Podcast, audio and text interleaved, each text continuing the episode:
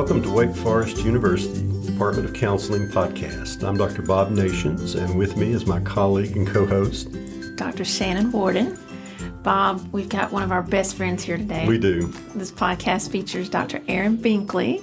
Hello. I love her. Yes. And um, I want to introduce her like as the mother of Roscoe, but his really long name is Sir Roscoe Rinkelman. Sir Roscoe Ringelman. Yeah. Joseph Binkley III, Ringelman on his mother's side. Love I love it. We're pet lovers around here, and Erin top among us.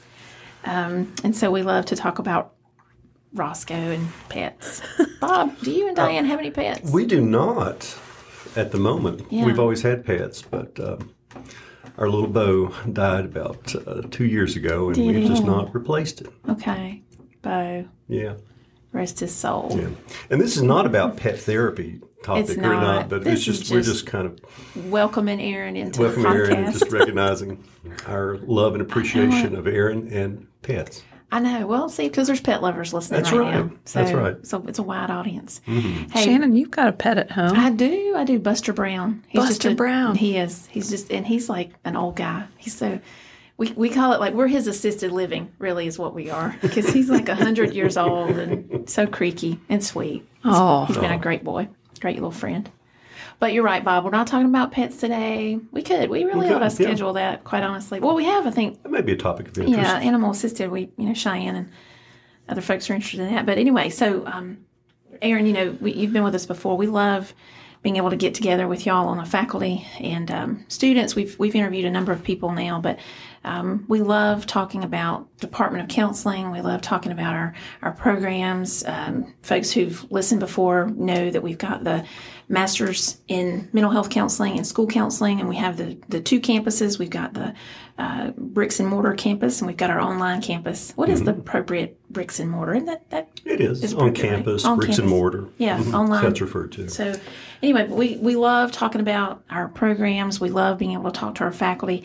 Erin's coming today to talk to us a little bit about her one of her specialty areas, which is counseling with children. And she's going to, I think, uh, talk to us some about just applying clinical skills with young folks. Is um, are we in your lane, Erin? yeah, you're in my lane. All right, cool. Hopefully, I'm in yours too. Yeah, just right. If we're going with that metaphor, don't even get me started on metaphor, people, because you know what I just did in my head. I'm not even going to do it. I'm not doing it. Stop me. Okay. Um, Erin, where do we start? You know, because I know um, you have been a school counselor, you're a professor in school. You, I mean, you teach in mental health as well, but um, I know that's a love of yours, and I know you've gone back in as well into private practice just recently. So, kind of give us an update. What's going on for you just currently? Yeah, currently is just what you said. I'm teaching here on campus and online in the school counseling program. I also teach some of the clinical skills courses. Um, so I think attention to adapting skills to work with children is pretty applicable to both of those areas. I'm also practicing here in town at an agency where I'm seeing um, mostly teens, mostly adolescents. And uh, that's its own skill set as well. As anybody who's ever talked to an adolescent knows, they don't communicate quite the same way as adults. So it can be a little bit challenging sometimes to sit down with a younger client and expect them to just sit across from you for an hour and hold a conversation or even your eye contact, really. Uh, you never really know what you're going to get when you walk in with a younger client.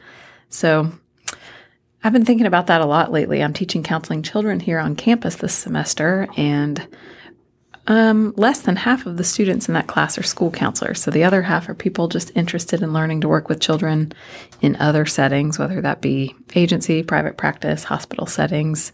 They're kind of across the board in their internships right now. And we've been talking a lot about how working with kids is not just about working in schools, and it's not necessarily about being in the counseling room with a child either. You might be working with families who are um, encountering challenges around parenting or anything related to kids. And so there's lots of different ways that you might work with children as a counselor.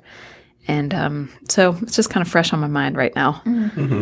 Uh, I know you mentioned just even being able to um, engage a teenager in counseling. What are some of the ways you do that? Well, hmm, I just count the ways. You know, I mm-hmm. find that's one of those questions that is funny because trying to engage a teenager. Do you guys remember when we used to have mercury ther- thermometers? Mm-hmm. You'd mm-hmm. break one and the mercury would run around the table and you try to get it pegged under your thumb and you can't. Like the harder you push, the faster it runs away from you. That's what it's like to try to engage a teenager in my personal experience. So I find that some sideways methods work a little bit better with teenagers. So, providing some alter- alternate ways of communicating, whether that be art projects, sand tray, maybe a game or a puzzle. You know, with adults, we often talk about not wanting to have anything between us and our client physically because that could create a barrier. But often with a teenager, that's going to soften some of the anxiety anxiety that they're feeling there. And so having um, manipulatives, even things like stress balls or koosh balls, or um, I mean, even just like a basketball or something that they could play with in the office that they can kind of sit and fidget with. Any of the fidget toys can be really helpful. Those might provide more of a space for a teenager to be, they can engage some of their anxiety through those fidget toys so that they're more available for communicating with you in words, but some teenagers and most younger children don't necessarily communicate with words. Younger kids, as we know, communicate best through play. And so having a playroom set up with some items that they can play with, um, I like art. So, I mean, I consider sand tray kind of to be an artistic medium, but also paints, crayons, markers, um, clay, Play Doh can be really helpful. Just anything that kids can get their hands in. They're really good at communicating their needs and their feelings, just not necessarily always through words. And with kids, that's because they don't really have the vocabulary. With um, older children, like teenagers, that's more because they don't want to. There's often some resistance there. And so just making a space available to children that makes them feel welcome, makes it, you know, create your space so that kids look at the space and think this is a space for me, not like they're trying to just blend into an adult space and like they should be conforming or trying to fit anybody else's rules. Bob, you know, I think uh, parents may ask, well, are y'all doing anything? Because they, right, parents are typically thinking it's got to be talk. I just want him to talk to me. Just want them to talk to me. Mm-hmm. And so we're going to take them to Dr. Binkley and she will get them to talk to her. But now she's saying, right, hey, you got to engage this kid in, in more kid friendly kinds of ways. It's a little Yeah. bit different parent. Of course, parents probably can learn something from that as well. But um, Bob, I'm encouraged. Sounds like Mm-hmm. toys, toys for the win, That's right. creative That's right. for the win. Yeah. And th- that is a, I know in working with uh, families in the past too, is that there's an expectation that the, the parents will bring in to have the children or the adolescents do something, like you say, to talk, Yeah. and there's an expectation.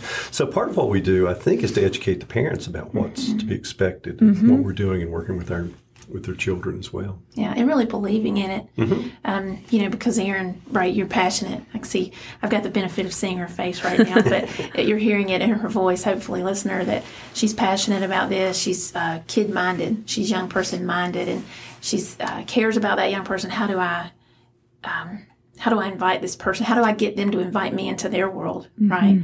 And um, and so yeah, absolutely, Bob. She's got to be able to sell that to the parent, and uh, then hopefully from that as well, uh, modeling comes uh, for the parents as well. Well, what sort of pushback do you get from the kids? Yeah, because you got good ideas. Oh, yeah. What are the walls? Talk to us about the walls. Oh, the walls are not hard to spot. Anybody that's ever sat in a counseling office with a kid feels the wall. um, younger children, the walls might be a little different. Like they just don't really know what to do when they come into a counseling office. Some children might feel anxious about not having guidelines if they're used to spaces where they have a lot of rules, like a classroom or at home if there's a lot of rules. Um, older children, adolescents, it looks more like silence. You know, I'm going to sit here. You can't make me talk. I'm not interested in you. And I can be as difficult as possible until you let me go home. I'm going to make you mad till you let me go home. it's not like that every time, of course, thankfully. Um, I think the thing that I run into the most is just having to have a lot of patience. Anybody that's interested in working with children or adolescents, I would just tell them come to the table with all the patience in the world. Nothing that that child is bringing to you is about you. And though it might feel like it if they're trying to close you out, um, just remember children don't have any power in their lives. They are told what to do everywhere they go. They have rules at home, rules at school. um, they're pretty used to knowing that the world is run by adults. And so you being an adult is somebody that they're not necessarily going to trust right off the bat. And so they come not knowing that this space is for them. Probably a parent or teacher has referred them or told them they had to go.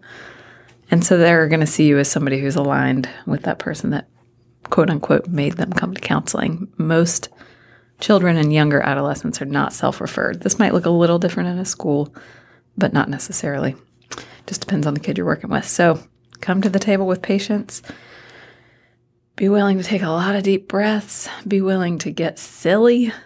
Um, I spend most of my sessions, most of my clients at this moment are younger adolescents, and I spend most of my sessions on the floor with the furniture pushed back into the corners because that provides a space where they can lounge around, be themselves, get comfortable, play with the toys, whatever it is that they want to do, where they're not expected to sit across from me and just make eye contact and talk to me for an hour. Mm-hmm. And as some, I was thinking too, is some potential students or applicants are thinking about coming to uh, earn their master's in counseling and, and maybe interested in working with children. How do you teach the students about skills or the qualities of working with that kind of resistance? Because you mentioned That's patience. such a good question. And, yeah. So, so, how do you approach that as you teach well, students? Uh, one of the things that I think we do really well here at Wake Forest is the students have developmental counseling theories before they would ever get into a space where they would be working with children. Dr. Cashwell teaches that class, yeah. and it's a brilliant class. Yeah. So I think our students have some idea that patience is required with children and kind of those developmental milestones mm-hmm. to look for. So and that's that, why we sequence the courses in certain yeah, ways. Yeah, exactly, exactly. Good. That's probably a good encouragement to someone who thinks, "Oh no, I'll never work with children." Mm-hmm. Oh wait, maybe I will, because you know, Erin, like you said, uh, starting us off earlier uh, here was that there's so many opportunities for us to interact with children. And so that student may think, oh, no, I never will. But in fact, right, their interest starts getting piqued and um, then opportunities arise. And, and that's obviously, Bob, as you're talking about there, we've thought about that and mm-hmm. it's all designed developmentally to kind of meet that new student where they're at and open some doors. So um, I have to tell you, you know, we are talking about walls and resistance. Um, so we're musical. We're, in fact, we goof off all the time around music. But um, who's that? Was it Springsteen when the walls come tumbling? I can't. Stop. I better not sing. This will be a recorded thing, and people will laugh. Well, and I will need therapy. songs in the podcast in the future. What is it? Who, who sings that when the walls come tumbling down? Come on, Bob. It's on your playlist. Is it? I don't. Um, no. to Google it. I'll Google while you talk to Erin. Go ahead. or is there more in working with resistance or teaching students to work with resistance? Patience, patience, patience, patience. And they build upon what they've learned in developmental class. Yes. of good. course, there are some other techniques as well. Um, mm, I think patience would be at the top of the list for me, though. Absolutely. I'm thinking about a client that I had last year who was 14. And you think, you know, with adult clients, we practice our skills here in the counseling department, and you might learn just kind of a rhythm of a counseling session or the counseling relationship over time that, you know, maybe two or three sessions in, you've got some rapport built. You can really start to do some goal setting and start to really dig in with challenges and some deeper work. With kids, this this teenager that I was working with, we got to session seven before this person was willing to set any goals with me. And by session mm-hmm. seven, they were very willing. You know, we made a good list. Mm-hmm. They were interested in developing some coping skills, um, admitted they were having some suicidal thoughts. And, you know, I think somebody not really prepared for that kind of timeline and how it can look different for working with adults could be taken aback by that a little bit. But just remember with kids, things are going to happen. Every child develops at their own pace. Mm-hmm. And so information is going to come out in a different pace than it might with an adult. And so, you know, some parents or teachers or anybody that's got a stake in that child being in counseling might say, seven weeks in, that's, you know, y'all have wasted two months doing nothing. But it can take a really long time to build a rapport with a child to where they're willing to trust you with their mm-hmm. deeper secrets. Yes. And that gets back to the motivation. It's not necessarily even their motivation by which they're there. And so you're having to build rapport and, you know, um, make some connections. And, and then uh, as time moves on, see what their motivation is or what it becomes. And so um, that's um, money and time well spent. I think it's both for the consumer, so the parent who's paying for that, it's money and time well spent, um, but students who are listening as well, you know, and just clinicians in general who may be listening, not putting pressure on ourselves really to go faster or somehow be smarter. This is smart and this is effective, efficient use of time. Um, is relationship, and I think you know, Erin, that's what you're talking about. Is just valuing that young person you know, wanting to build relationships so that you and they can really uh, find and explore what the challenges are. Mm-hmm. Sometimes they don't even know. So the finding of it, Right. is a very much a, a collaborative, exploratory process. Yes. And that's not to say that there are not briefer therapies that can be used with kids. I mean, solution focused brief therapy works, behavioral therapies can be a little bit quicker, depending on what the quote unquote problem is. Um, but if you've got a kid, maybe this is just my own perspective or opinion, but if you've got a child who is willing to do a little bit more deeper work, whether or not they know that coming in, you can kind of tell when a child is reflective and um, you know, has some thoughts about their purpose and their place in the world, those children to me are the ones that are worth engaging in longer term counseling and a longer term relationship because they're going to take a little bit longer to open up. They've got big thoughts about the world and they don't necessarily know how to make sense of those yet. I had a, a child just have finished up with him in my own practice, and it was great, uh, Bob Erin. It was great because he actually got to this last session and he said, "I really don't need to be here today."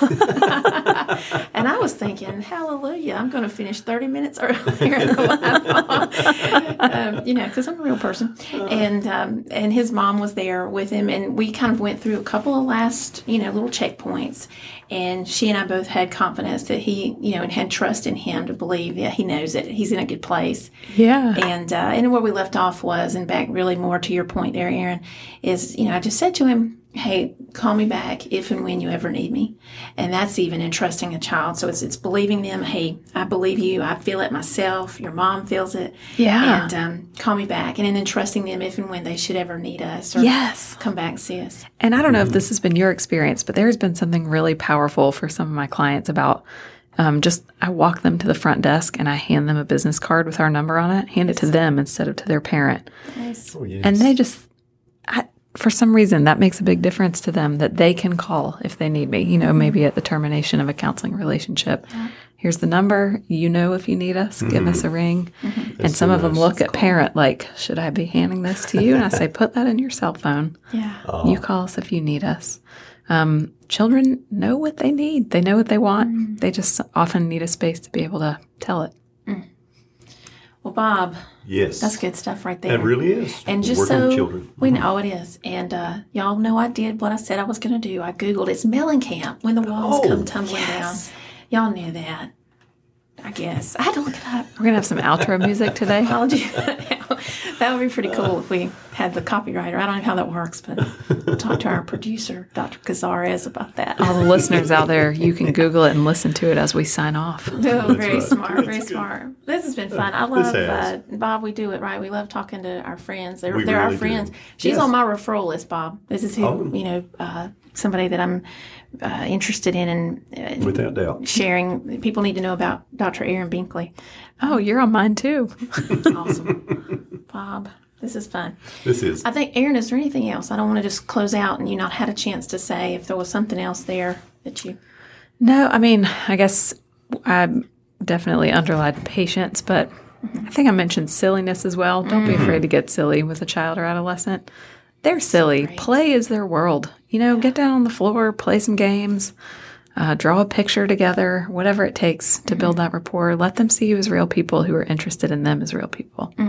That's a good last word, Bob. That is. Bob, we did it. We've done did it it. again, I Did it believe. again. Yeah. Y'all All always right. do. We try. We try hard. So um, great being uh, here with y'all again today. You know, we're always uh, loving on our faculty and our interviewees, but it's also an, just a nod to our program, uh, Wake Forest University Department of Counseling. And uh, if you're interested in uh, what you've heard today, you can find more about us on our website. And give a look to our uh, master's programs in clinical mental health counseling and school counseling.